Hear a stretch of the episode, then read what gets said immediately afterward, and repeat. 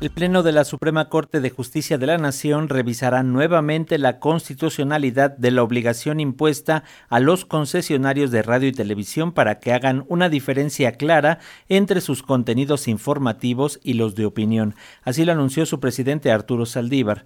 El mes pasado, la primera sala del máximo tribunal otorgó un amparo al señalar que fue inconstitucional haber eliminado dicha obligación de distinguir entre ambos tipos de mensajes, pero ahora se retomará el tema, pues existen otras demandas de inconstitucionalidad que argumenta que el cambio viola el principio de progresividad.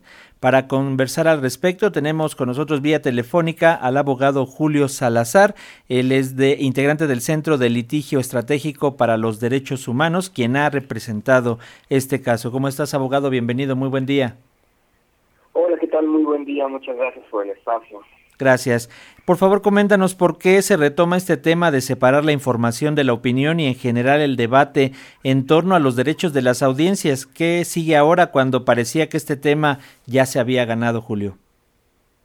Eh, bueno, en principio se, eh, se retoma esto porque eh, en contra de esa reforma de 2017 a la Ley Federal de Telecomunicaciones y Radiodifusión, que la sociedad civil, eh, bueno, contra la que la sociedad civil presentó eh, diversos amparos que fueron los que se resolvieron.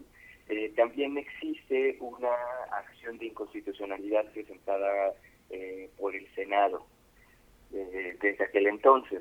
Entonces, justo esta resolución, este nuevo análisis es a la luz de, bueno, de esta acción de inconstitucionalidad. Julio, en, este sentido ya estábamos escuchando que los empresarios de la Cámara de la Industria de la Radio y la Televisión pues se han inconformado, incluso hoy tienen una conferencia de prensa, han tomado acciones legales en los últimos días, es lo que van a anunciar hoy, ¿qué sabes tú, Julio? Eh, entendemos que sí, que tienen esa, esa preocupación de eh, han, han denunciado que esto podría tener supuestamente ciertas implicaciones de censura y que pretenden eh, llevar esto ante la Corte Interamericana de Derechos Humanos. Eh, en ese sentido, si bien esta, estas preocupaciones, estas opiniones son necesarias que se estén dando y que son en cierta medida parte de la libertad de expresión, la verdad es que están tergiversando el contenido de estas sentencias y, el alcance. Pareciera que, eh, pues en realidad su es que se les modificó el modelo de negocios. Eh, eh, dado que pues, las implicaciones de estas sentencias solamente empoderan a las audiencias y recuperan estas facultades del Instituto Federal de Telecomunicaciones para, en su caso, y tras un proceso específico, eh, sancionar la violación a los derechos de las audiencias por parte de los concesionarios.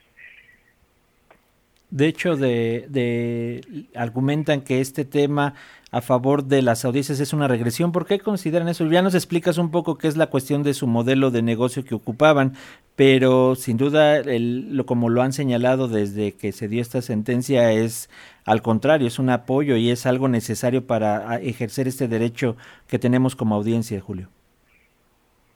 Eh, definitivamente. Eh, de hecho, pues justamente los planteamientos de la Suprema Corte en, las sentencias que ya se resolvieron eh, fue que la reforma de 2017 fue regresiva a las condiciones que estaban en la Ley Federal de Telecomunicaciones antes a la reforma, dado que justo permitía una autorregulación, le quitaba facultades al Instituto Federal de Telecomunicaciones para sancionar eh, las, este, las violaciones a los derechos de las audiencias, eh, hacía que los defensores de audiencias fueran más, eh, bueno, fueran más bien dependientes del mismo concesionario en lugar de, pues, entes independientes que, ¿no? Que, tuvieran un interés, bueno, más bien que no tuvieran interés en proteger las a las concesionarias, sino a los a, las audiencias.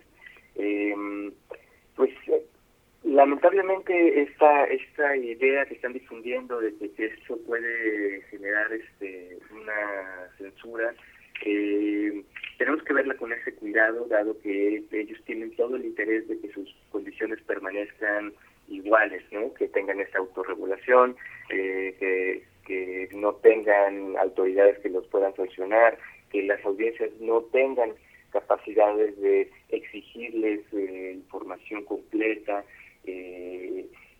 pues, y bueno y representativa pues lamentablemente si bien debemos apoyar que, que, puedan difundir lo que sea esto se tiene que hacer bajo ciertas condiciones y Julio, ¿queda algo pendiente por discutir en el Congreso sobre este asunto todo queda del lado de, del, judicial? Eh, en realidad en este momento, eh, bueno, sí es necesario que, ciertas actividades del Congreso, pero principalmente el Instituto Federal de Telecomunicaciones para la emisión de, los nuevos lineamientos. Eh, y también tenemos que esperar realmente cuáles son los efectos de las sentencias, dado que bueno, en el caso de, la última, la del Centro de Litigio Estratégico para la Defensa de Derechos Humanos, 1031-2019, eh, no son claros los efectos que pueda tener esta sentencia. Eh, si bien, eh, bueno, especialmente a la luz de esta reforma, eh, no la, la, famosa reforma judicial, en la que, dadas las condiciones de la votación de esta sentencia, pues podría ser un criterio, no el contenido de la misma podría ser un criterio ya obligatorio pero esto no lo sabemos dado que la, la versión final no es aún pública. Eh, lo que sí es que pues esto va a ser completamente diferente, bueno, eh, los efectos son completamente diferentes ahora con la acción de inconstitucionalidad que debe resolver la Suprema Corte. Muy bien, Julio Salazar, abogado del Centro de Litigio Estratégico para los Derechos Humanos. Vamos a permanecer muy pendientes de este tema que sin duda debe de ser en beneficio de las audiencias. Como siempre es un gusto platicar contigo aquí en las frecuencias de Radio Educación. Gracias, Julio. Igualmente, muchas gracias. Continuamos en comunicación. Hasta pronto.